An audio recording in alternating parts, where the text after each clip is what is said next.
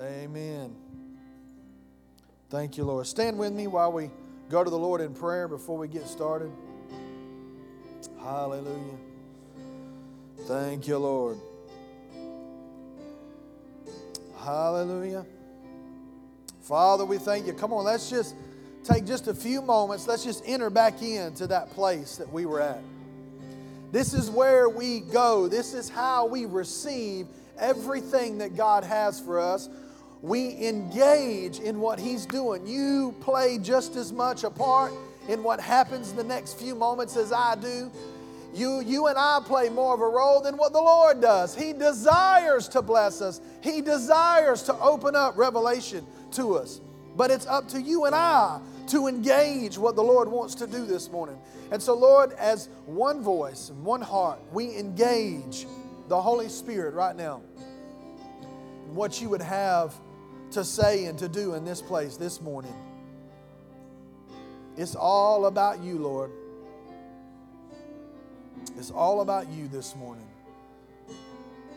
We reverence and honor you. We worship you. Father, we thank you for your word. Father, I thank you that your word is not only a lamp unto our feet, but it is a light unto our path. Father, it is the inspired word of God. It is not a coincidence that your word was written over thousands of years by many, many, many different authors. And the central theme that is woven from Genesis to Revelation is the Son of God and his redemption for mankind. Jesus. Say that with me Jesus. Jesus. Hallelujah. Jesus. So I was reading this morning and I wanted to read it in the Living Translation. It said, For the Word of God is alive and powerful. It is sharper than the sharpest two edged sword, cutting between soul and spirit, between joint and marrow, and it exposes our innermost thoughts and desires. I want you to pray this with me this morning. We're going to do it a little bit different. Pray this with me. Heavenly Father, thank you for recording your thoughts and your words and preserving them through the ages in this Bible. Today I ask that you change me because of the time that we spend together being exposed to this word. As risky as it is, I want your word. I want your word to cut away everything, everything in me that doesn't look like Jesus. I ask that you expose to me in a greater way the fact that I am what it says I am. I can do what it says I can do. I can have what it says I can have. I am the righteousness of God in Christ Jesus. I am a son of God. No evil shall befall me. His rod and his staff, they comfort me. They don't abuse me. They don't ridicule me. They don't criticize me. They comfort me because that's my daddy. He's a good daddy. I believe that today I will receive everything that you have for me. In the name of Jesus. Amen. Amen. Amen. Hallelujah. Hallelujah. Thank you, Lord. Thank you, Lord. Turn to uh, 1 Corinthians chapter 12 this morning. That's where we're going to begin. We've been talking about gifts. We're into a season of, of uh, gift giving this morning. Hallelujah. This season that we're in, approaching Christmas. And, uh, and so, as we transition into that season of gifts, I felt like the Lord wanted to give us some insight into the gifts that He's given us. And we we talked last week about the gifts that God has given all men. In Romans chapter 12, we talked about the different gifts that will function inside and outside of the church, that simply function in our life because of what God has done for us and in us. He's deposited certain gifts in us regardless. And I say this in spite of sometimes what tradition and what religious tradition says. He has given us gifts regardless of whether we decide to serve Him or not. That's just the kind of good God we serve. He blesses us and gives us things in our life regardless of whether we serve Him or not. Because when God looks at you, when God looks at me, He doesn't see us as we are, He sees Jesus as we are. He sees us through the eyes and through the filter of Jesus. Amen. Come on, somebody should have given me a better amen than just brother. Like, come on. He sees, that's good news. When you look in the mirror, you see yourself. But when God looks at you through the mirror, he sees Jesus. And he is sent such great gifts to us. And in 1 Corinthians chapter 12, he says this He says, Now concerning spiritual gifts, brethren, I do not want you to be ignorant.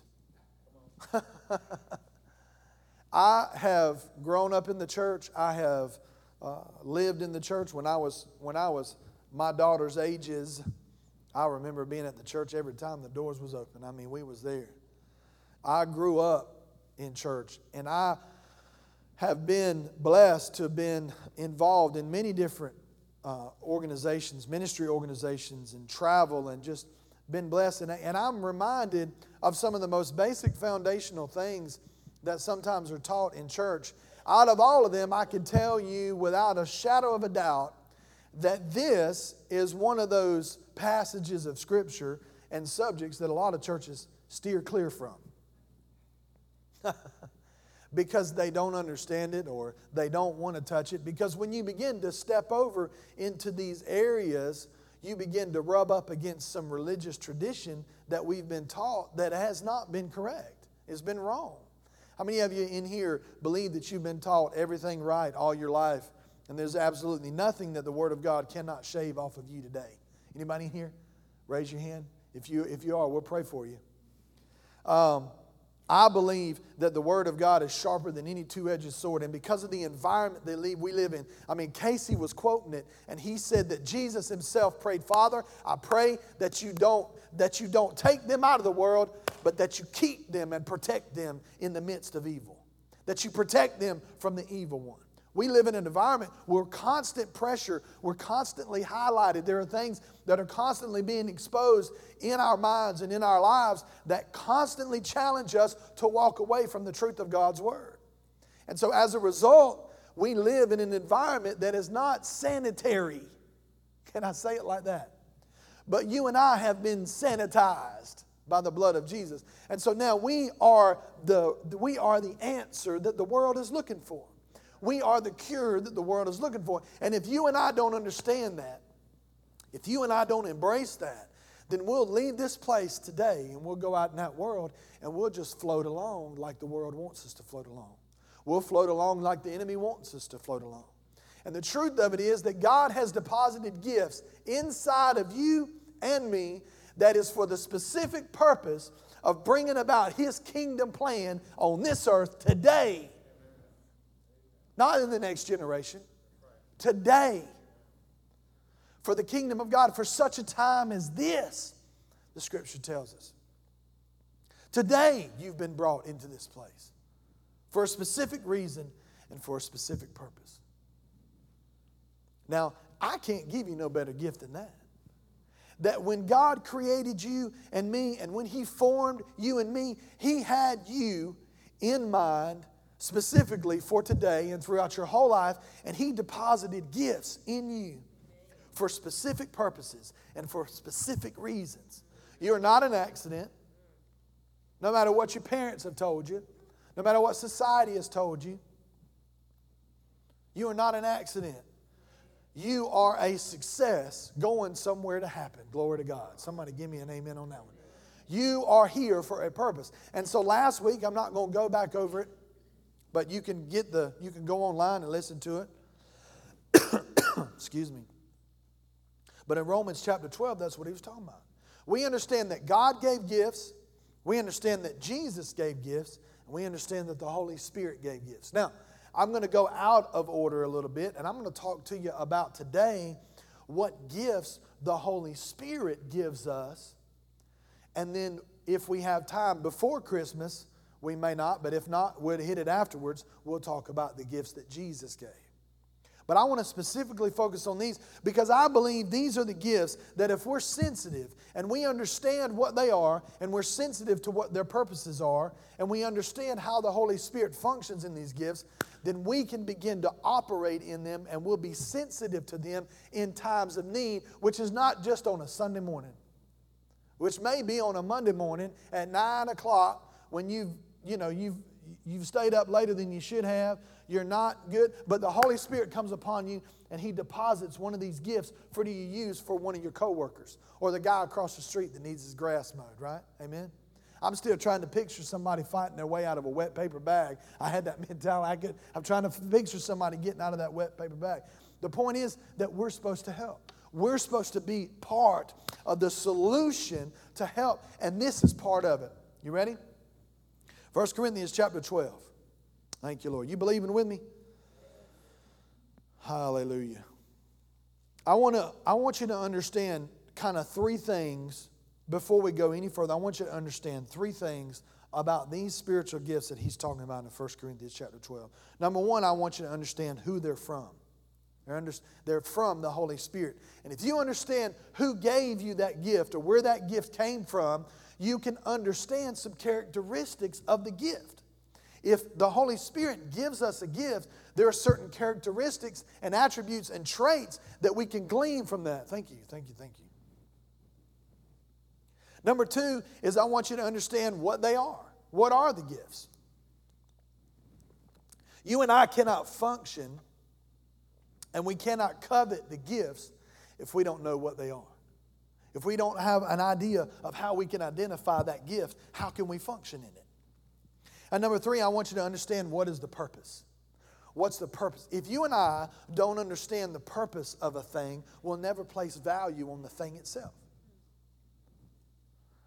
Um, if you and I don't understand the purpose of listening twice as much as we talk, then we'll never place value on the act of listening. The Bible says, be quick to listen, slow to speak, slow to wrath. If we don't understand the purpose of that, we'll never place value when it comes time for us to operate in being quick to listen. Let me use another example. If you and I don't understand the purpose of exercise, we'll never place value at six o'clock in the morning when it's time to get up and exercise. We won't place value on that. If you and I don't understand, men, all the men, all the husbands in here, if you and I, or husbands to be, I should say, right? If you and I don't understand the purpose of dating your wife, then we'll never place value on the act itself of making a point, making time to date our wife even after we're married. All the men in the room said amen. So, those are the three things I'm going to try to accomplish this morning. Now, we're not going to get through all these gifts, but my heart and my, my, my, my, what I felt like the Lord wanted to do was to expose these gifts in a greater dimension and in a greater way so that you and I would not be caught off guard and that we would recognize some of these gifts when they're in operation. 1 Corinthians chapter 12. Now, concerning spiritual gifts, brethren, I do not want you to be ignorant. Say this with me I don't want to be ignorant. You know that you were Gentiles carried away by these dumb idols. I love that. I love that.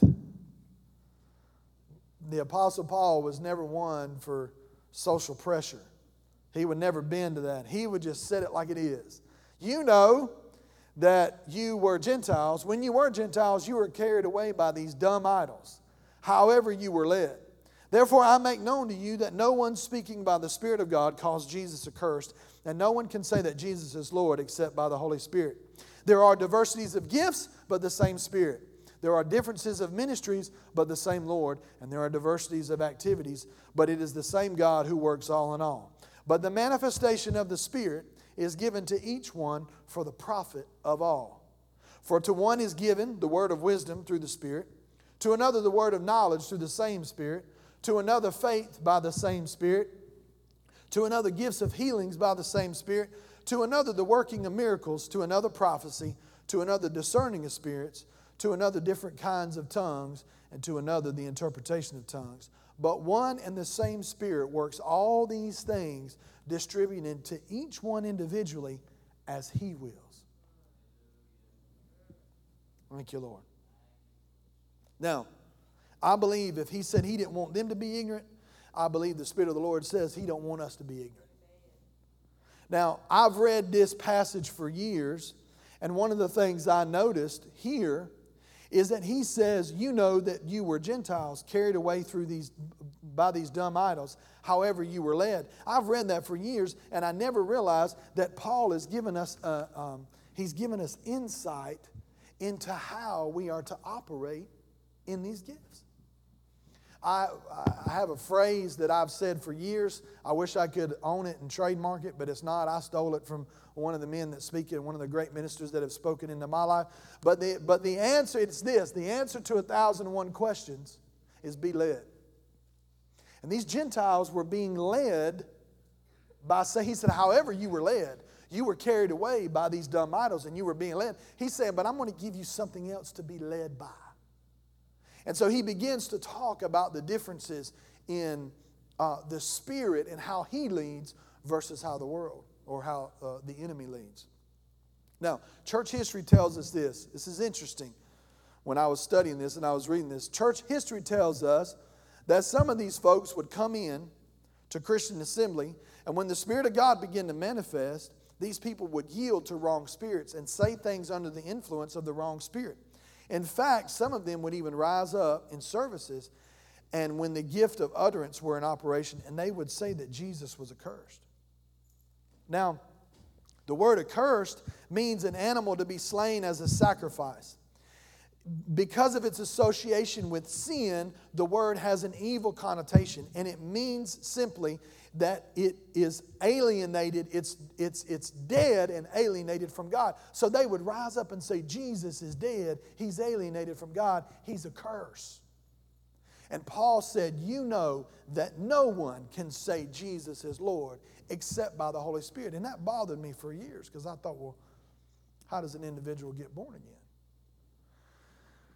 He said that we wrestle not against flesh and blood, but we wrestle against principalities and powers and rulers of darkness. You and I understand that. Can we, can we agree on that? We don't wrestle against flesh and blood. Say that with me. I don't wrestle against flesh and blood. What do we wrestle against? We wrestle against those things which we cannot see with our natural eye. Your enemy is not your boss. Your enemy is not your husband. Your enemy is not your wife. Your enemy is not your children. Your enemy is Satan and his rule and his dominion in the satanic realm and demonic realm. Now, see, this is why it gets sticky. Because we, as good old church folks, we don't like to talk about that stuff because it gets into areas that we don't understand. Well, that's what I'm trying to get you to see this morning. I'm hoping and praying and believing, you're believing with me, to bring clarity to this and understand that you and I are spirit beings. That when we die, we leave this world, we leave this body. Where do we go? We don't go in the ground, our body goes in the ground. Our body goes in the ground, but our real, who we really are as a spirit, we leave this earth. Forgive me, my throat's dry and been trying to get over some of that stuff, so y'all be all right with having halls in my mouth, won't you? You understand that we are spirits. Medical science believes and has come to find out that when you die on an operating table or when you die in the emergency room, these doctors and nurses will call you by name to call you back because they recognize and realize that not everything that we fight is in the natural, that there's a higher dimension that God has placed in us, and it is a spirit being. And we don't understand it. You know why? Because we have spent trillions of dollars developing the human brain and developing the human body, but we've never developed spirit. We are spirits. Our spirits are in communion with God. And when an individual separates himself from God at the age of accountability, Paul talks about, there was an age when I got, Paul said, when I came to realize some things and sin revived and I died. There's an age that comes that we all reach where we have to recognize do I stay in communion with God or do I walk my own way? We are spirit beings. And so, if we are spirit beings, we should be able to discern and should recognize the spirit realm. And as a result, Paul says, Look, I don't even want you to be, I don't want you to be ignorant because there are Gentiles, there are, there are idols, there are all kind of satanic and demonic forces out there. He said, I'm going to bring clarity because I don't want you to be ignorant. One commentary says this No man can call Christ Lord with believing dependence upon him unless the faith is wrought by the Holy Ghost. No man could believe with his heart or prove by a miracle that Jesus was Christ unless by the Holy Ghost. Now, wait just a second. Because we step over into a realm of uh, what they call predestination. And it's to believe that God has already ordained and set some to receive Him and some not to receive Him. But Casey by the unction of the Holy Spirit, said this morning that Jesus himself said to God, You know that we wish that none should perish. And so we have a gap we have to try to fill. And that predestination gap says that man really doesn't have a choice. I beg to differ. Because the Bible tells me that if you believe in your heart, it is with the heart that man believes and confession is made unto salvation. He said that no one can say Jesus is Lord except by the Holy Spirit. Well, how does an individual say Jesus is Lord? He says he recognizes in himself that he is apart from God, then he needs the Lord. And there is a recognition, there's an affirmation that takes place in here. And as a result, the Holy Spirit comes in and he says, Lord, I receive you, and says, Lord, you are Lord of my life. Let me give you an example. About 20 years ago, I was involved with a ministry that was on campus at Valdosta State University. And we went to Atlanta, a bunch of us one time, to hang out and to go to underground Atlanta. And we came, when we were walking around the streets of Atlanta, there's a lot of Jehovah's Witness. I believe it was Jehovah's Witness. It could have been Mormon, but I believe it was Jehovah's Witness. And they were talking with a bunch of our college students. And then, you know, us, they were, they were going at it. I mean, one right after another. Arguing the word, arguing who was Jesus, arguing this, that, and the other. And they were arguing. And I came up there and I said, and this fits into what we're talking about. And I said, Lord, how can we convince? What can we say? And the Lord said, Take him back to Jesus. And so I went to him and I said, Do you believe in Jesus? And they said, Oh, yeah, we believe in Jesus. He was a good man. He was a prophet. I said, Okay. Do you believe that Jesus was the only Son of God? They said, No, don't, we don't believe that. I said, Say this with me Jesus is Lord. And you know what? They couldn't say it. Because the Bible says that only by the Holy Spirit can someone say, Jesus is Lord. Because when you make that affirmation, you have to have the belief system to back it up. You can't just say it. And I'm telling you, I have seen this time and time again. And even the Apostle Paul in the book of Acts, there is a woman that follows them around. In, in uh, it was in Acts. There's a woman that follows them around and says, Jesus, these men, yeah, here it is. Paul deals with an evil spirit in Acts chapter 16. I want you to go there real quick. Acts chapter 16, because I want you to show you something. Acts chapter 16, verse 17. Acts chapter 16, verse 17. This girl, okay, so verse 16, now it happened as when they uh, as we, we went to prayer that a certain slave girl possessed with this with the spirit of divination met us who brought her masters much profit by fortune telling. The girl followed paul and cried out saying these men are servants of the most high god who proclaim to us the way of salvation. And this she said for many days but paul greatly annoyed turned and said to her said to the spirit notice that. I command you in the name of jesus christ to come out of her and he came out that very hour. There is a, there is a realm that we battle that if we are ignorant of it, then it will continue to rule and dominate and run over us. Let me just say it to you that way. We have not the luxury any longer to ignore these certain principles and scriptures because if we are ignorant, then the, then the enemy takes advantage of our ignorance. The Bible says that we are not to be ignorant of his devices. And one of his devices is that he uses is he tries to, to take the spirit world and make it, ooh. You talking about that spirit stuff, the Holy Spirit. Come on, it's not. It is not the way that they portray it. Your spirit is alive unto God. And when a man or a woman says, Lord, I, I, believe in my heart and I confess with your mouth, at that moment your spirit is made alive unto God once again as it once was when you were, when you were a babe, when you were a child. And we are not to be ignorant of these things any longer. Go back to 1 Corinthians chapter 12. So he says that no one can speak and say that Jesus is Lord except by the Holy Spirit.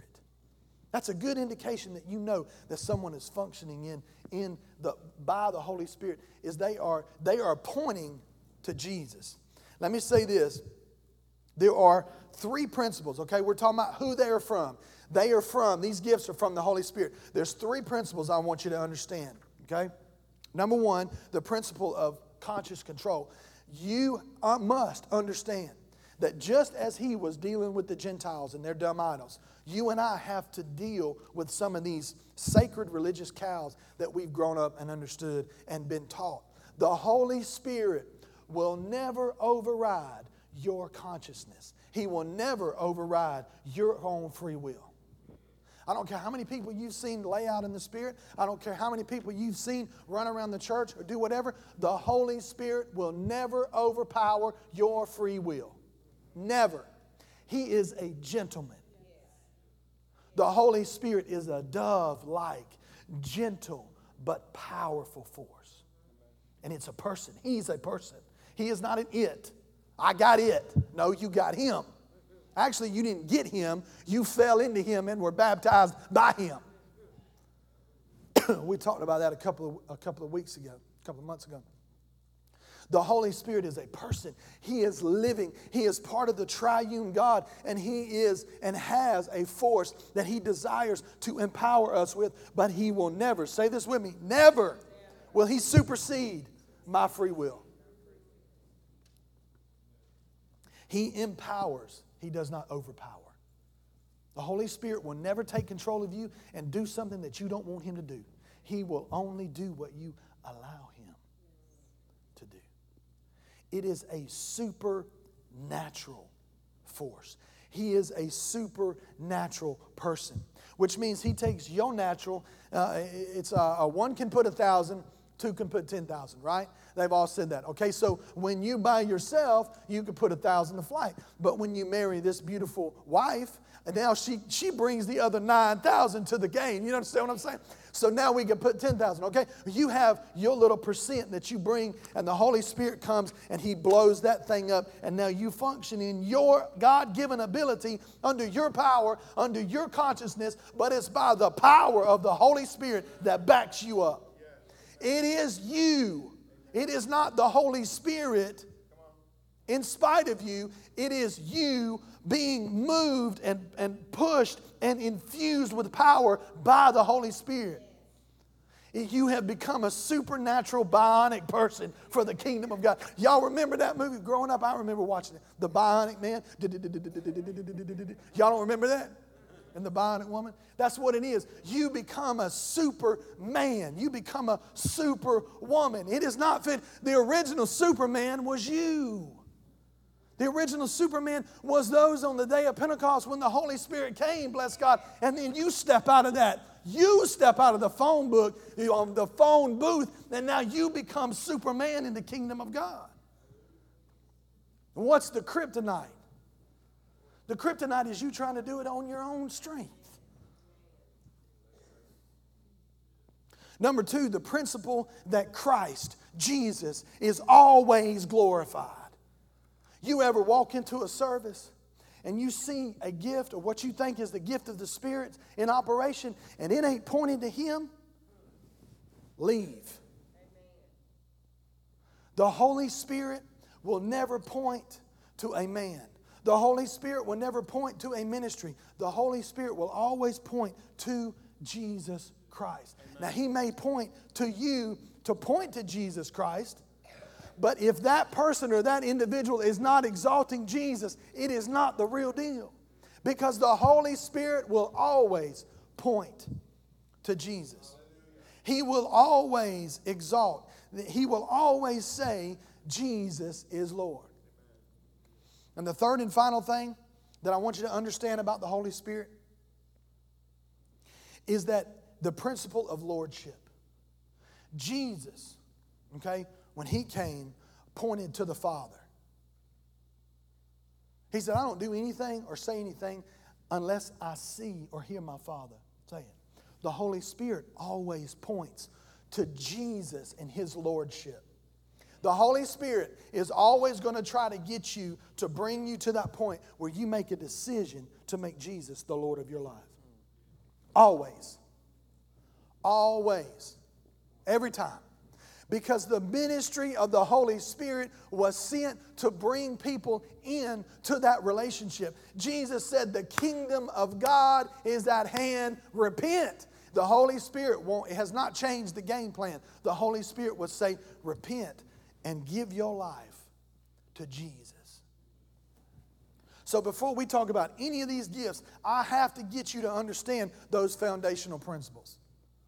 Because if you understand those foundational principles, then when we start talking about the word of knowledge, the word of wisdom, and the discerning of spirits, you'll understand that they always are going to point to Him. And they're always going to move you to Him. They're never going to move you to me. They're never going to move you to somebody. They're going to move you to Jesus every time. Every time. All right, so what are they? Uh, there are nine gifts Nine gifts. One, two, three, four, five, six, seven, eight, nine. There are nine gifts. You can classify these nine gifts into three groups. Okay? You've got the, the seeing gifts. Okay? You've got gifts that see things. You've got gifts that do things. And you've got gifts that say things. Well, in this particular, what we're going to be talking about is really the revelation gifts. They reveal something. The gifts that reveal something. Okay? So, what are those gifts? The gifts of word of wisdom, word of knowledge, and discerning of spirits. Those are the three that we're going to try to knock out today. I took some time to give you some of that basic background and some foundational stuff because before we start talking about these, you have to understand that the Holy Spirit will never take you over. The Holy Spirit is always going to point to Jesus, and the Holy Spirit is always going to try to bring you. The purpose of a word of knowledge is to bring you to a place where you recognize that you need Jesus in your life as Lord, or you need to rededicate or move yourself to that place. He's always going to port to the Lordship of Jesus. You with me? All right, word of wisdom. Now, I'm going to talk about word of knowledge first because I believe that if we talk about the word of knowledge, it's going to help you and I understand the word of wisdom a little better. Therefore, I make known to you, verse, uh, let's go to uh, verse 4. There are diversities of gifts, but the same Spirit. There are diversities of ministries, but the same Lord, and there are diversities of activities, but the same God. Here he talks about the three different gifts God's gifts, the Spirit's gifts, and Jesus' gifts. But he says, but they work the same by God. They work the same. All of those gifts are working for the same common good by God. All right? And he says, but the manifestation of the Spirit is given to each one for the profit of all. Say this with me for the profit of everybody, for the good of everybody.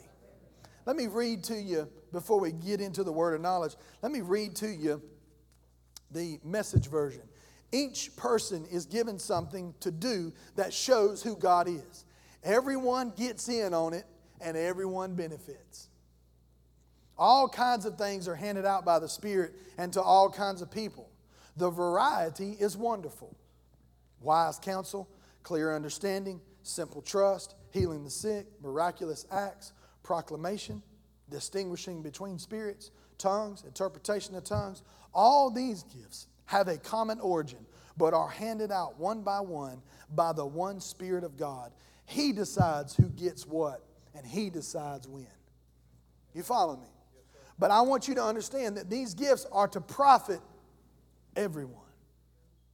He's not going to give you a gift and it just profits you. He's going to give you that gift and it's going to profit everyone, okay? Word of knowledge. What is a word of knowledge? The word of knowledge is a revelation. Remember, these are supernatural gifts. So you can't think of knowledge in the way that you think it. This is not something that you can learn. This is not something that you can go to college and pick up. This is not something that you can be taught. This is simply a supernatural. You know what that means? Supernatural. It supersedes your natural cognizant ability to perceive this knowledge. It is something that is dropped on you in the blink of an eye by the Holy Spirit. It is a supernatural revelation. Are you following me?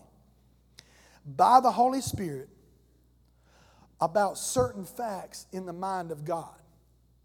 It is a supernatural revelation. You simply begin now, you know something that you didn't know, and it is about a person, a place, or a thing, present or past. That's what a word of knowledge is. You've got insight into something in someone's life that is about now or that has happened. Are you following me? That's what the word of knowledge is. And it's funny because you probably operate in this gift as the Spirit wills, and you and I don't even recognize it, know it. I'll give you an example. I hesitated to use this this morning. But if you didn't notice, uh, we came a few minutes late this morning.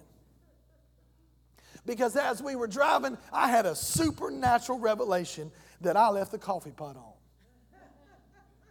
and I didn't shut it off. Now, I could have made a decision right then and there. I could have said, you know what? That's probably just me. I believe, according to Scripture, that was a word of knowledge. It was a revelation into the mind and the purpose and will of God for that specific moment that I had forgot. Well, then the Holy Spirit remind you? Yeah, He used a word of knowledge to remind me. He, it wasn't reminding because I forgot. I didn't even place attention on it, he said, The coffee pot's on. I saw the coffee pot on. I didn't hear it, I saw it.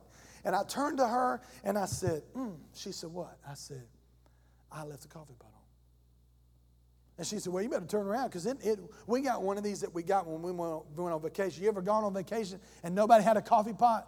No, no, no. So we went and bought one of them real inexpensive coffee makers. Boy, I'm going to tell y'all what, that thing makes some good coffee for it being, what was it, $15? It was like $12. It makes a good cup of coffee. But for $12, it don't automatically shut off. Uh, you know, you win some, you lose some. So I turned around and I went back. That is a word of knowledge. Um, there are times where you and I, okay, I'll, I'll, use me as an example. There are times when I'm around people, or even at my home, or sometimes in my other office when I'm studying, and I'll see some of your faces, and I'll know something. Now, how did I know that? How do I know that you're dealing or you're wrestling with those things? How do I know that? Because somebody told me? No, I'm by myself. Nobody said anything. How do I know that? A word of knowledge. Now, what's that word of knowledge for? The profit of all. So, what do I do? I take that word of knowledge and I begin to pray. Are you following me? A word of knowledge is a revelation by the supernatural. It's supernatural. You don't, you don't study it, you don't know it. It is a revelation into the mind and the will of God concerning facts about you or someone else, present or past. Uh, you'll be praying for somebody sometimes. Uh, you know this. You'll be praying. Uh, you know this. Miss Carol, you know this. Many of you know this. You'll be praying for somebody, and all of a sudden, you have a flash or a vision of this person and something they did in the past. And so you begin to pray for that person, for that instance, and they begin to weep, and you see bondages break right there. Why? Because you were given a word of knowledge about something that has transpired in their past, and it brings what? What does it do? Remember, what is the Holy Spirit always doing?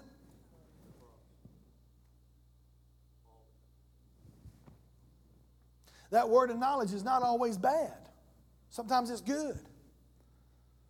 Uh, I remember Jesus said, It is needful that I go because if I don't go, the Holy Spirit, the Comforter, won't come.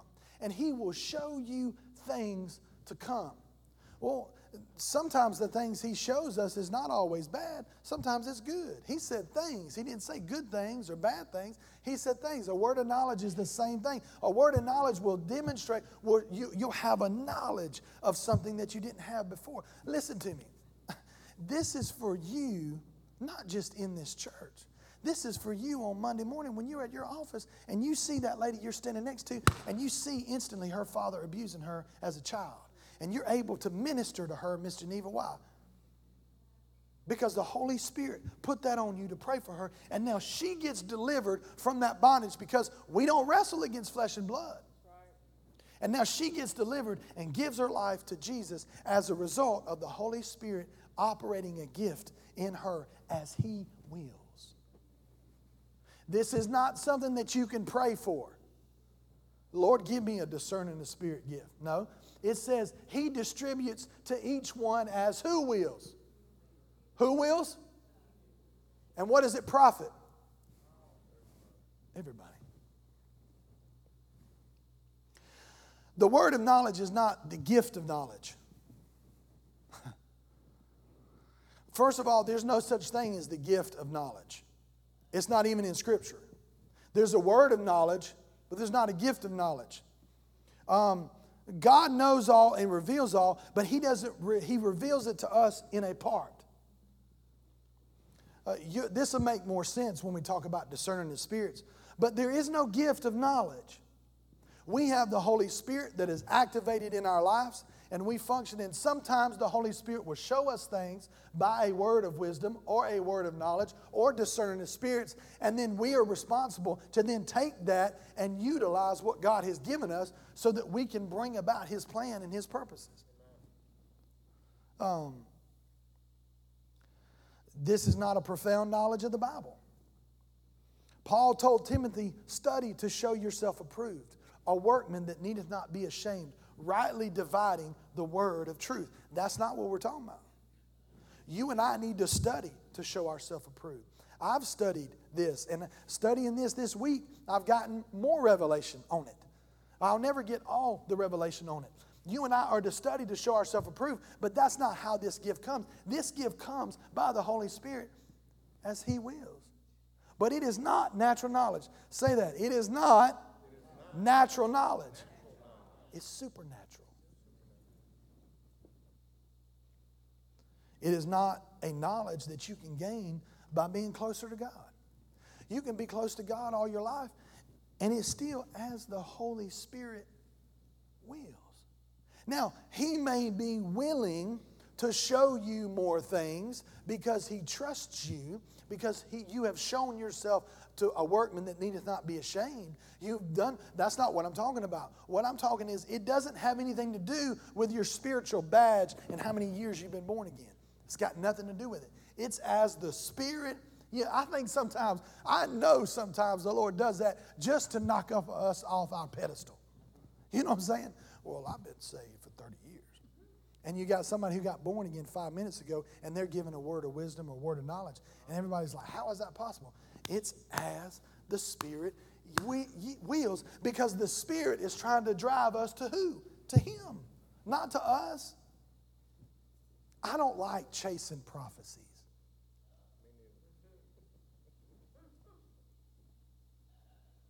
We always want we always want one of these gifts to be in operation for us so we can see what we need to see. And the whole time, the Word of God is rightly dividing and cutting things out of us and we don't like to see it. No, we don't, we don't need to chase. He said, eagerly desire these gifts, eagerly desire prophecy. Why? Because prophecy speaks something, it declares something. He didn't say seek to be prophesied to. He said seek. Why? Because he's trying to get us to cut the guy's grass across the yard. He's trying to get us to operate in these word in, in, these gifts. And I'm telling you, listen to me, I'm telling you, he is more willing to give us these gifts than we want to function in them. You're going to leave here today. I say this by faith and because I sense the unction of the Holy Spirit. You're going to leave here today and you're going to get a word of knowledge, word of wisdom, or discerning the spirits. Just because of the fact that you have now been shown and seen and rightly divided the word of truth in your heart. And you're going to leave here and you're going to see something, hear something, or know something. And you're going to be like, hmm?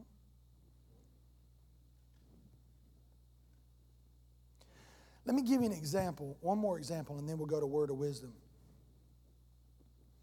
The, um, John on the Isle of Patmos in Revelations chapter 1, it said Jesus appeared to him in a vision. And here we learn, you don't have to turn there, here we learn something about how the word of knowledge will come. And in this particular case, the apostle, uh, the apostle John saw something in a vision. And the, and the Lord gave him, the Lord gave him a revelation about the seven churches in Asia. Okay? Now, although in Revelation it is a book that we can apply to our lives and to our church. Those seven churches existed in John's time, but he was exiled. Number one, because they couldn't kill him. They'd already tried. They tried to boil him to death and he wouldn't die. So they just exiled him to the Isle of Patmos, and the Apostle John got a revelation from God and got a word of knowledge, and he began to write to the seven churches that he know nothing about. He began to write to them about that word of knowledge. That's an example of a word of knowledge. You don't know it, you don't know how you got it, other than God, but you got it. All right, so what's a word of wisdom? A word of wisdom is basically guidance to make a decision for future events. Say it that way. It's a supernatural. Everybody say supernatural. It's a supernatural wisdom. Okay? If, if, if word of knowledge is a supernatural knowledge, word of wisdom is a supernatural wisdom. You can't get it and be smart enough to get it. You can't figure it out. It is automatically the, the, the Greek word for wisdom is the ability to put two and two together. That's what the Greek word means. It means to be able to rightly divide and put two. And, you just you can just put it together. Some people are gifted like that. They can just take it apart and put it back together. Word of wisdom is all of a sudden you had you didn't even know there was a two and a two, and all of a sudden it's together. That's a word of wisdom. It's insight into the divine plan and mind of God concerning you or someone else, your future, their future. Word of knowledge is about the past and present. The word of wisdom is about the future. And this is the greatest of the revelation gifts because it not only knows things, it tells you things to come. That word of wisdom is a word that you can speak. You're going to leave here and you're going to get a word of wisdom. I believe it because it is the ability that God gives that He puts in you, and all of a sudden you're able to put it together and you see that thing clearer than you've ever seen it before. That's word of wisdom. It's the best gift because it's a revelation concerning the mind and will of God for future events. It is not wisdom in the affairs of life. Okay? Um, Joshua said uh, when Jesus, I mean, the, uh, God told Joshua, study to show thyself approved. Right? He said, he said, if you will meditate, no, he said, I'll get it right in a minute. He told Joshua, meditate on this law day and night, that you will be quick to do everything. Then I will make your way prosperous. When he said meditate on that word day and night, it's, he said, I will give you the ability to put two and two together. It, it's, it's the ability to deal wisely in the affairs of life. How many of you want to deal wisely in the affairs of life? Meditate on God's word. That's how you get that. You meditate on God's word, and as a result, the byproduct is being able to deal wisely in the affairs of life. That's not what we're talking about. Once again, it supersedes your ability. It supersedes your effort. It supersedes your work. It supersedes your self righteousness. It has nothing to do with you other than for whatever reason, unknown to man, the Holy Spirit wills that you have that right now at this moment. It is not something that you can turn on. You can't just, all right, here we go. Y'all ready? We're going to turn on the switch of word of wisdom. Ready? Go. You don't do that. It just happens as He wills. Constant, total dependence upon Him. But He'll give it to you. Once again, I go back to John on the Isle of Patmos. The present condition of the churches was revealed to John through a word of knowledge in a vision, right? Then the Lord went on to give John a word of wisdom. The Lord told each one of the churches what to do in the future according to his plans and his purposes. You know what? I got a better one than that. Go to Acts chapter 9. Acts chapter 9. I'm fixing to show you something. Acts chapter 9. Is this all right with you this morning? We good? Everybody falling asleep on me? They're like, come on, Pastor, give us a word of wisdom. I would. If the Lord wants me to, I will. The Holy Spirit, Acts chapter 9. Acts chapter 9 verse 10. Now there were a certain there was a certain disciple at Damascus named Ananias. And to him the Lord said in a vision, Ananias, he said, Here I am, Lord. That's a good response. Ananias, here I am, Lord. So the Lord said to him, Arise and go to the street called Straight and inquire at the house of Judas for one called Saul of Tarsus, for behold, he is praying. And in a vision, he has seen a man named Ananias coming in and putting his hands on him so that he might receive his sight. Then Ananias said, Lord, I have heard from many about this man. How much harm has he done to your, your saints in Jerusalem? And here he has authority from the chief priest to bind all who call your name. But the Lord said to him, Go for he is a chosen vessel of mine to bear my name before Gentiles, kings, and the children of Israel. For I will show him how many things he must suffer for my name's sake. How did he know that? See, we read this and we think it's so distant. No, the Lord could wake you up in the morning and say, Go to the Krispy Kreme in Jacksonville. Everybody said, Thank you, Jesus. For there is a man named Steve. And I have appeared to Steve in a vision, and he needs you to talk to him so that he will come to the knowledge that I want him to come to and step into the plan of God. He could do that.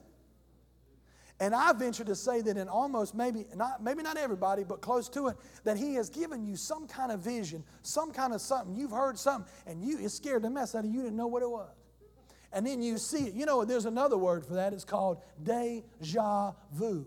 No, it's called word of wisdom.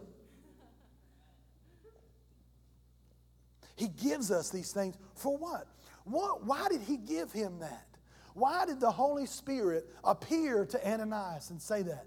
Because without that, if he had not have been obedient, we may never have had the Apostle Paul and the forerunner of the New Testament church.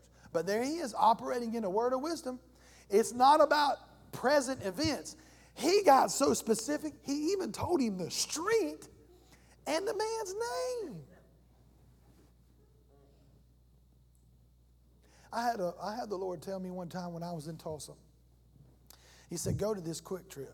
This was like a gas station. I don't know if y'all know what QuikTrip It's got a flash food. I say it like that. It was like a flash food. He said, Go to this QuikTrip because I had dropped somebody off at the airport and I was coming back and he said, Go to this QuikTrip. I mean, it was a very subtle, just go to the QuikTrip. I was like, Okay. And so I went to the QuikTrip and I saw a man. In, in, the, in my mind's eye, I saw a man. And so I went to the QuikTrip and there was this man. Boy, you talking about, now I'm like, and so I began to talk to this man and I began to minister to this man and ended up leading this man to Jesus. Never had any connection with him whatsoever after that or whatever. But I saw that and I obeyed it. What was that? It was a word of wisdom about future events. I was in prayer one time, me and some of us college, because see, when you're in college and you're not married, Y'all can just hang out and pray. So we all got together at Bible school and we started praying one night. And we started praying, and I entered into a realm of prayer um, that I've entered into many times before since then. But that was the first time I experienced a true intercession. And I entered into a realm of prayer, and the Lord had me pray for someone that I knew, and I prayed them, I believe, out of death. I saw them die. And the Lord said, If you'll pray for them, I'll let them live. And I prayed for this young woman, and she, was, she lived. She wasn't sick, but I, well, how did I know that? I didn't know that. I didn't make that up. I wasn't sitting around thinking about, no, I was praying, and all of a sudden I saw it as if I was standing right there, and the Lord said, Pray. And so we prayed. And luckily, I surrounded myself with men who believed. And then we all jumped on that bandwagon and wore it out in the spirit. You know what I mean when I say wore it out? I mean, we wore, we took it out for, we beat it to death. I mean, we beat it till we got the victory. Prayed that thing through. How did I know that? How did I know that? I've seen some of you, and I've seen situations that you're in that ain't even happened yet. And I've prayed for you. How? Not because of me, but because the word of wisdom is in operation. I see things about the future, and so I pray. I saw my wife 15 years, no, 20 years ago. I saw her and my girls and didn't even realize it and was praying for them. And then one day we were talking, one day we were eating, this was after we were married, and it was like a flash. The Lord said, You ought to pray for this. And I was like, It took my breath away. Course, we were overseas and she was carrying a basket on top of her head. I still don't know what that means, but I'm saying I prayed for her and I saw her. I don't mean I could, you know what I'm saying? I saw You just see somebody and you don't, you can't really pick it out all together. But then later on, you meet somebody and you just feel like you know them. I saw that and saw my girls. How did I know that? Word of wisdom. Brother Hagin, my, one of my spiritual fathers in the faith, probably the most influential person in my life, prayed right before he went home to be with Jesus and for him have through a word of wisdom prophesied for the next eight years of what would happen. And every single bit of it happened. How did he know that? word of wisdom. See, prophecy is the vehicle. Come on, somebody. Prophecy is the vehicle that God will use to deliver a word of knowledge and a word of wisdom. I'm not talking about the simple gift of prophecy. I'm talking about the prophetic gift, the, the, the prophetic gift in 1 Corinthians chapter 12, and the prophetic prophet of Ephesians that Jesus gave, some apostles, some prophets. I'm talking about this gift. And the vehicle that he uses is prophecy. Hallelujah. The word of wisdom gives us the revelation. Listen to this of the plans and purposes in the mind of God. That's important. Wouldn't you say that's important? That's why it's, it's one of the great. Now, last but not least, and I'm going to close with this discerning of spirits. Let me get on this one. What is discerning of spirits? We wrestle not against flesh and blood, but against what? Are you a spirit? All right. So you have a certain uh, discernment about you because you're spirit beings. But there is a gift of discerning of spirits, which is what? Super. It supersedes your natural ability. It's supernatural. What is discerning the spirits? Discerning the spirits is being able to discern, being able to distinguish, being able to pick it out, call it out um, the spirit or the manifestation that is in that, the supernatural manifestation that is taking place. You're able to know it. Now here's where it gets tripped up. A lot of times people will operate in this gift and use it in the wrong way. Let, let me say it this way. Let me tell you what it's not okay? What let me tell you what discerning the spirits is not. The spirit the, discerning the spirits is not having the gift of discernment Okay, there is no gift of discernment in the Bible. I can't find it. If you can find it, that's fine. We are given the Holy Spirit. We can discern certain things because we are spirit beings and because of the Holy Spirit, but the gift of discernment is not in. The gifts of discerning of spirits is in there. Actually, um, Discerning the spirits, many times people call, is really the word of knowledge. If you discern something in someone's life, it's really a word of knowledge. You're not discerning their spirit. Maybe you're discerning something that's in their life that's happening or has had. That's really a word of knowledge. A discerning of spirits is be able to accurately pick out what spirit is in operation. Now, for some of you who've never been around the spirit realm or, or new to this, just go with me on this, okay? You watch, you shouldn't, and I stress this, you should not. But have you ever watched a movie that was a scary movie? The demonic movie? And it scared the pants off of you to such a degree where you had, I mean, you know what I'm talking about? Now tell me there ain't such thing as a spirit world. Fear is what? It's a spirit. And it will grab a hold of you by the nape of your neck and make goosebumps come off of you. But there is a spirit inside of you that is greater than that spirit. And that is what you wrestle with, not against the natural. You wrestle against that spiritual thing.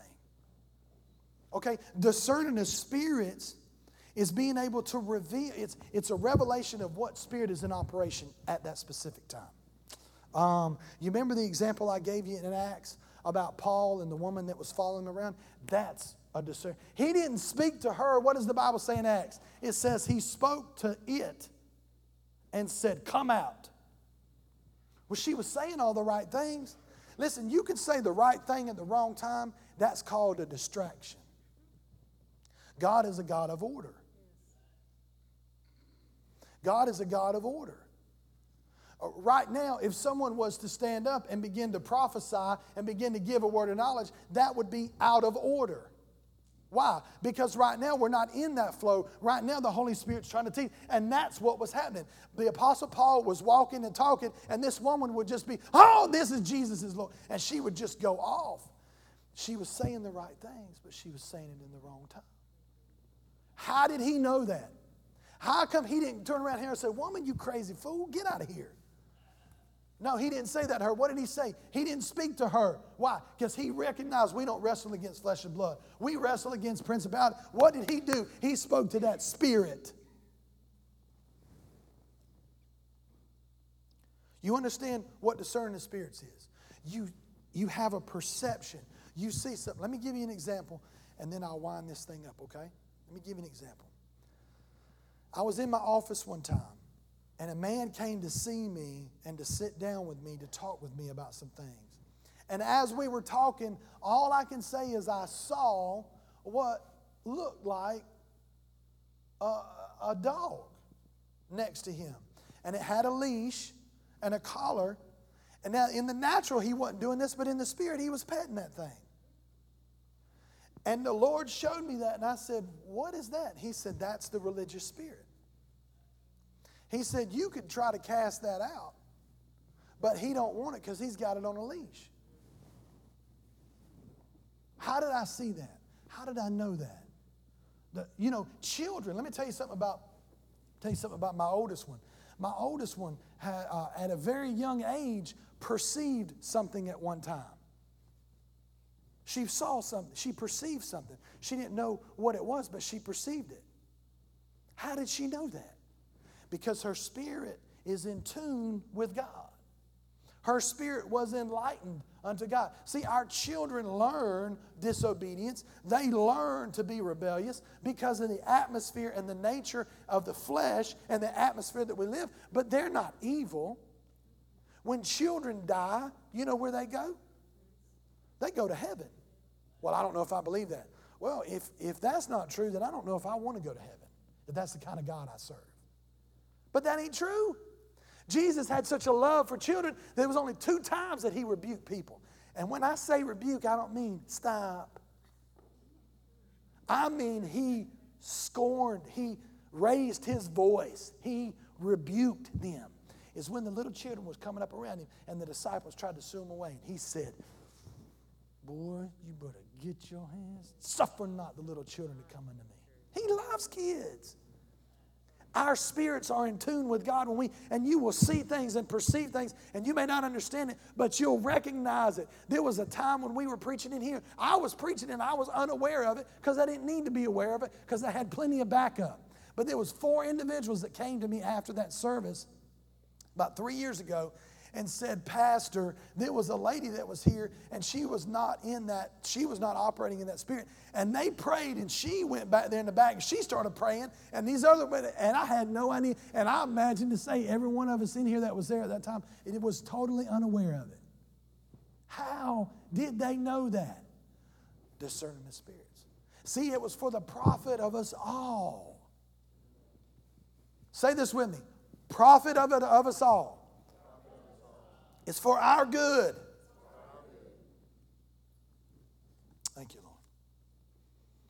Everything, let me, let me close this up by saying this. Everything within the realm of knowledge, okay, whether it's a fact, event, purposes, motives, origins, or destinies, whether they are human, divine, or satanic, natural or supernatural, past, present, or future, comes within the focal range of one or all of these gifts. And the Holy Spirit has given us these gifts to profit us all. He has not given us these gifts so that we can go around and say, well, we are the Word of Knowledge Church. He has not given us these gifts so that we can wear a badge of honor and say, I operate in the Word of knowledge. That is not why He gives us these gifts. He gives us these gifts so that we can see somebody across the street that needs their spiritual grass mowed and we can go over there and mow it. That was a great analogy.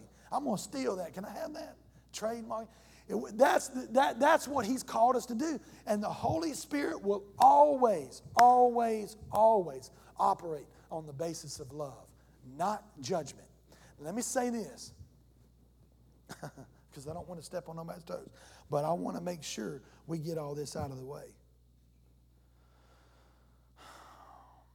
Sometimes you and I, we see things and we know things and we call it discernment. Most of the time, it's a word of knowledge. All right, you will find that the power to discern faults in others is possessed not only by believers but by unbelievers. Now, listen to me. I got to make sure I cover this before we close. These abilities, these gifts that the Holy Spirit gives to the church is not so you and I can point out the fact that their grass is knee high. He didn't even know what I was talking about this morning. Now, you tell me that's not the Holy Spirit. It's not, nobody needs a gift of discernment. Everybody riding by the street can see the grass is knee high. That doesn't take a revelation. The gift of discerning people's faults is not really a gift, it's a curse. And if you feel like you have that gift, then why don't you go home and look in the mirror for 15 minutes? And I guarantee you, after that 15 minutes, you won't ever operate in that gift again. Because every one of us have faults. Every one of us are working out our salvation. Every one of us are doing this. The gifts are not to publicly embarrass somebody. Now I say that with all, all the power of the Holy Spirit within me. He never wants to embarrass anybody. He does everything he can to prevent from us being embarrassed. It is only when our sin finds us out that we become embarrassed and then we blame God. No. That's not what this is. Discerning of spirits, word of wisdom, word of knowledge is not to uncover, but to cover. It's bringing people to a place where they recognize they need the lordship of Jesus in their life. Are you following me? Stand with me.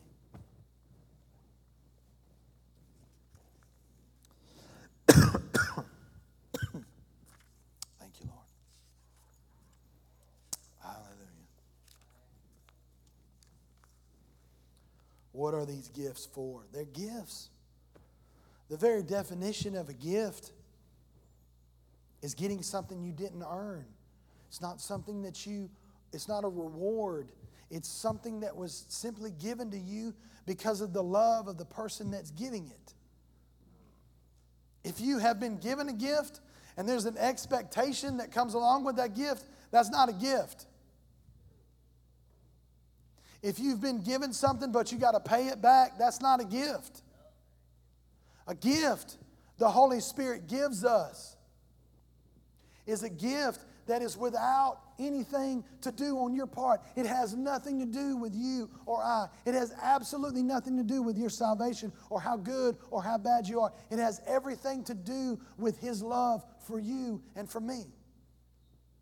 And these gifts, Paul said, I don't want you to be ignorant. Why? Because God's desire is for us to operate in these gifts often. Paul said in 1 Corinthians, he said, eagerly desire spiritual gifts.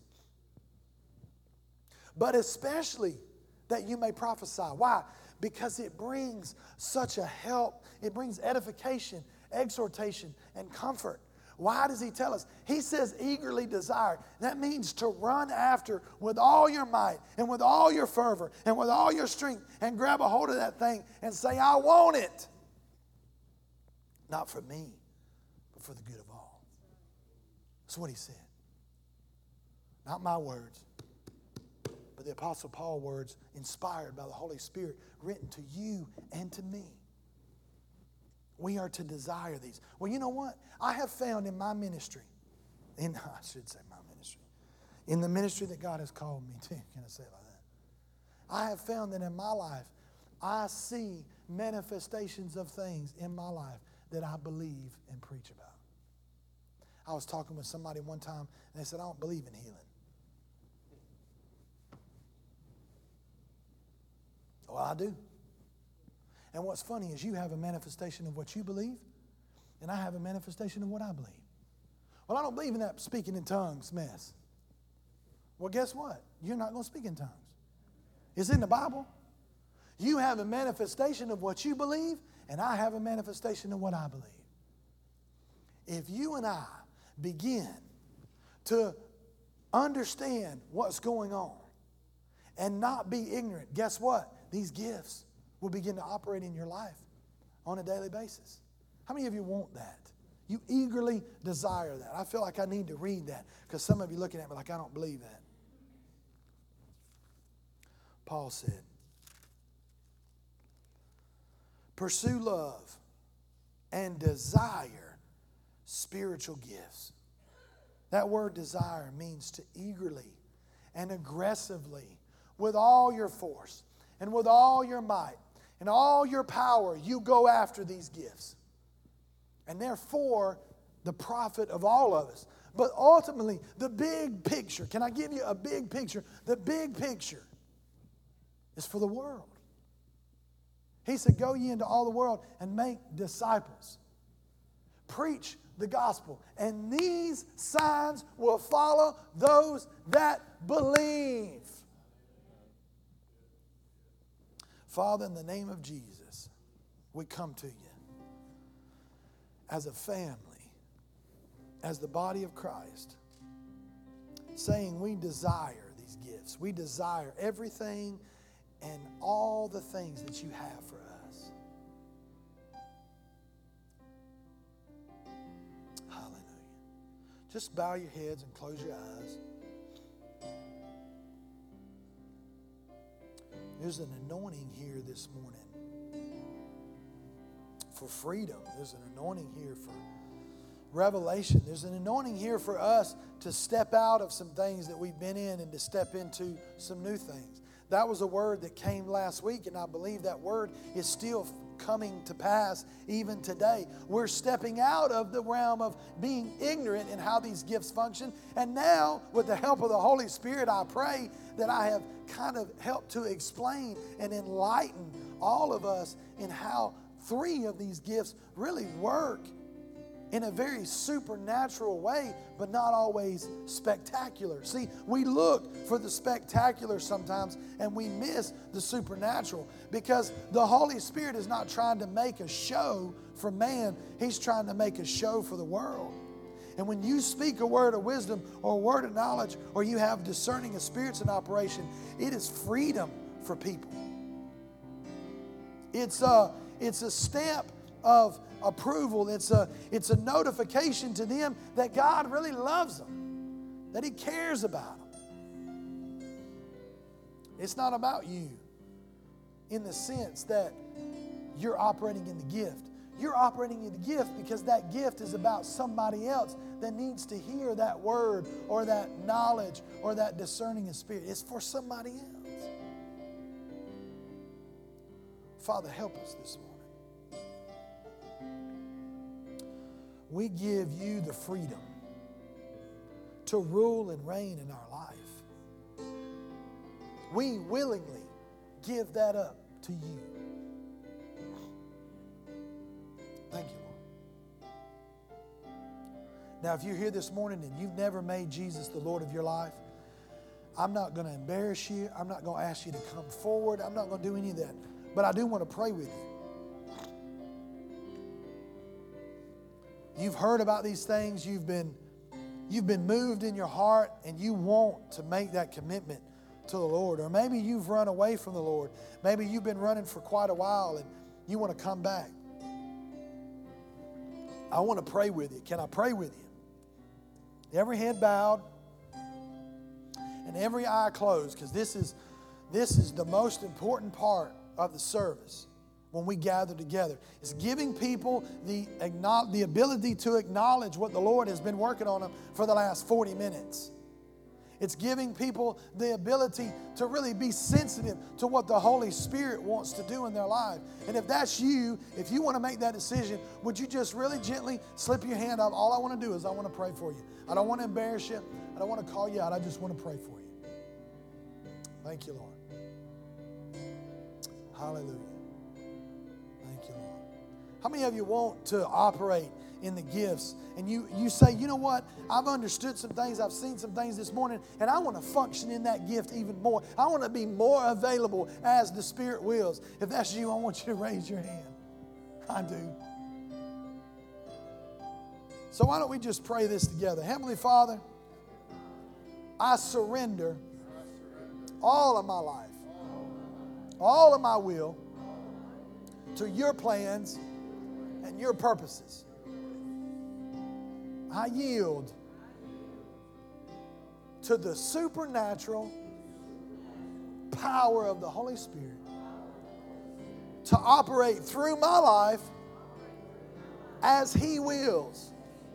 I yield to it. Thank you, Lord that you show me things to come. You reveal things to me. You open my eyes to see things for the purpose of kingdom expansion. Jesus' name. Hallelujah. Thank you, Lord. Thank you, Lord. Hallelujah. Let's just wait on the Lord just for a few moments. Sometimes we get in such a hurry because we feel pressured to get out or to do something. Let's just enjoy being in His presence for just a moment. We only come together and gather together. Paul said, Forsake not the assembling of yourselves. We're assembled together here today. Let's take advantage of it. Thank you, Lord.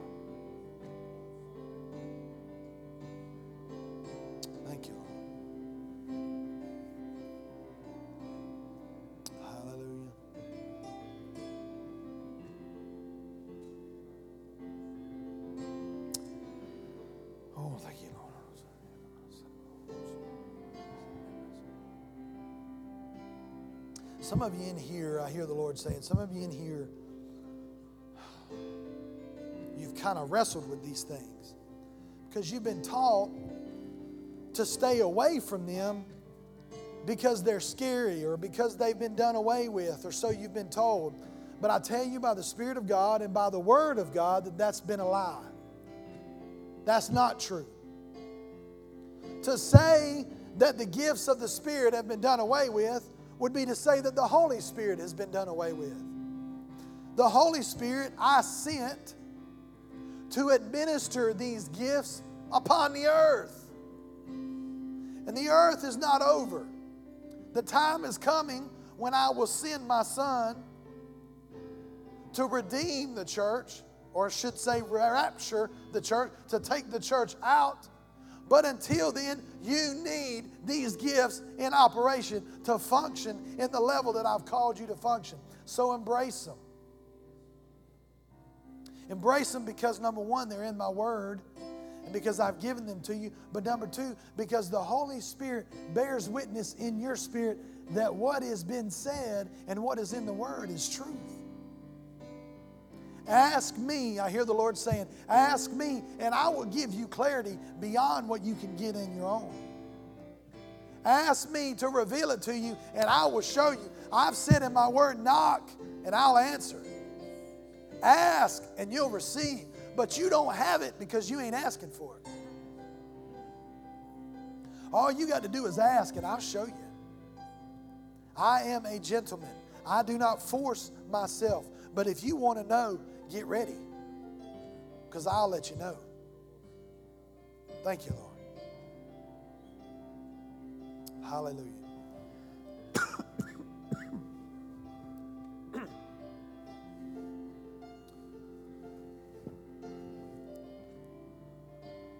Yeah. You got anything you want to say? Hallelujah. Uh, Brother Amsel and Miss Dinku, would y'all come up here for a second? They, they just got back from Israel. I got it backwards. Dinku and Miss Amsel. Listen, y'all try to memorize their name. How about that? This is Dinku, Mr. Dinku, right? And Miss Amsel. And they just got back from uh, they just got back from Israel, and they got a gift for us, for you guys. And so I wanted them to share a little bit about that. And uh, who knows, maybe word of wisdom or word of not, we don't know. Why don't you share something with us and, and okay. then you dismiss us in prayer? Would you do that? Okay. Uh, my wife travels a lot. Her job takes us around, and uh, I have traveled a lot in my youth days, but in my old uh, age, I just do not want to travel. So she usually says, asks, What do you want to go? What do you want to see? I say, mm-hmm. And then I, if I want to go outside anywhere, I've been here in the US 25 years, by the way. Originally, went from Ethiopia. If I want to go abroad anywhere, it's Israel. I want to go to Jerusalem.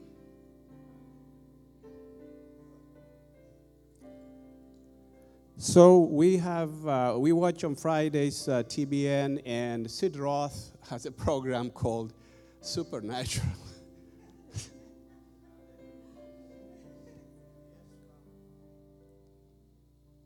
what he says, my life is naturally supernatural.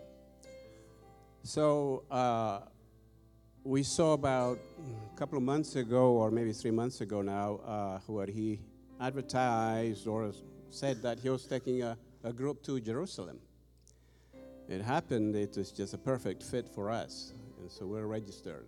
So that's how we went. And they tell us that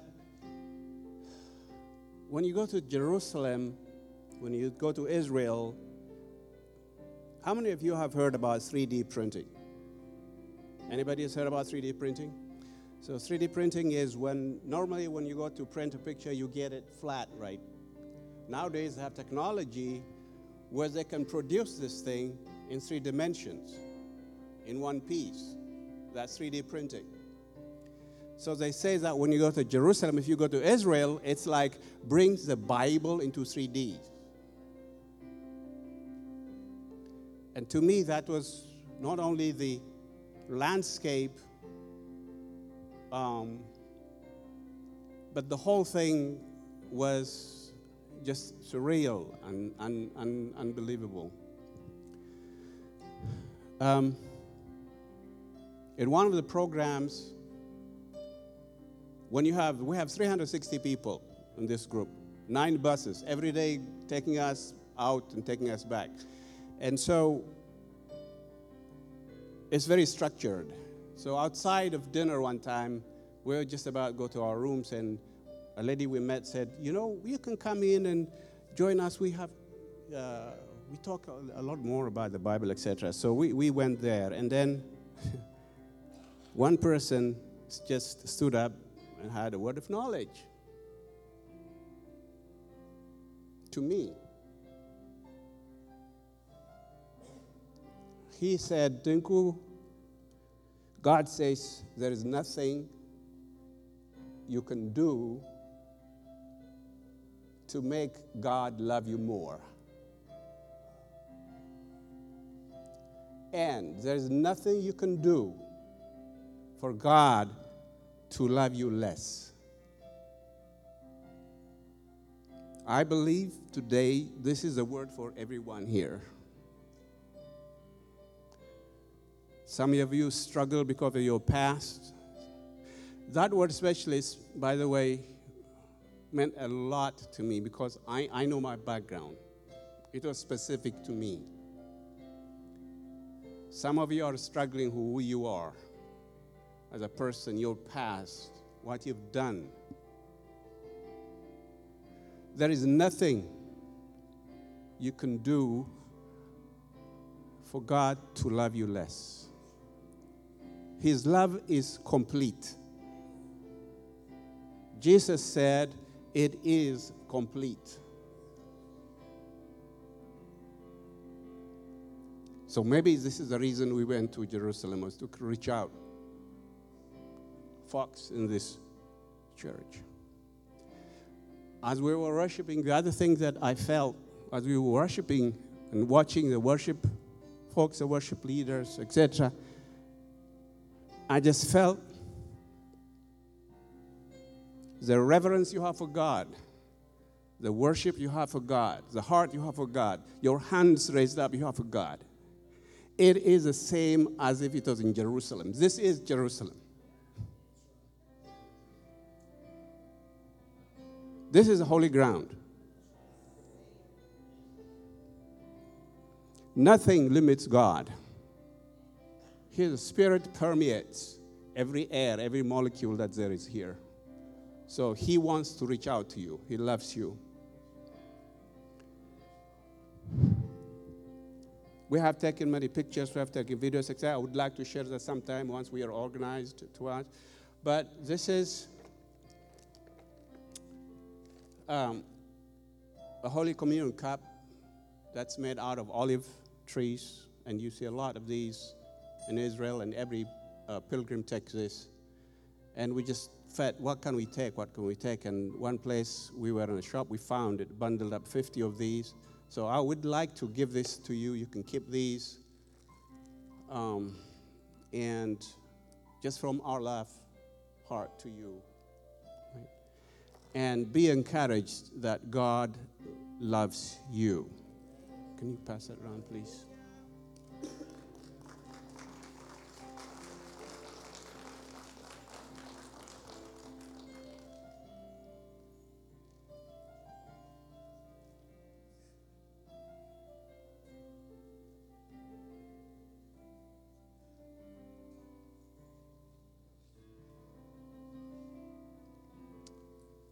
Okay, while we're doing that, I just would like to pray a little bit. Father, we honor you today. Father, this is the holy place. Wherever two or more of you are gathered, I am with you, you your word tells us. So you are here, Lord. We accept that. Father, there's nothing coincidental in, in, in, in your scheme of things, in your economy, Lord. You have a purpose for every day, every minute when you partake your word to your people. So, Father, I just pray today that everyone here heard what our pastors taught us today.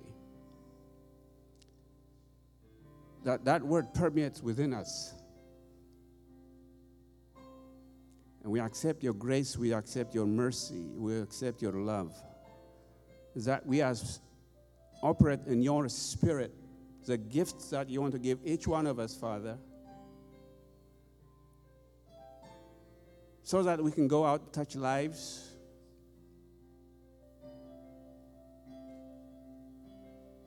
one at a time. One child, one young man, one elder person, whatever the Lord wills. And so we go today, Lord, accepting that, accepting our commissions. And we just pray that your Holy Spirit be our guide. In Jesus' name, amen.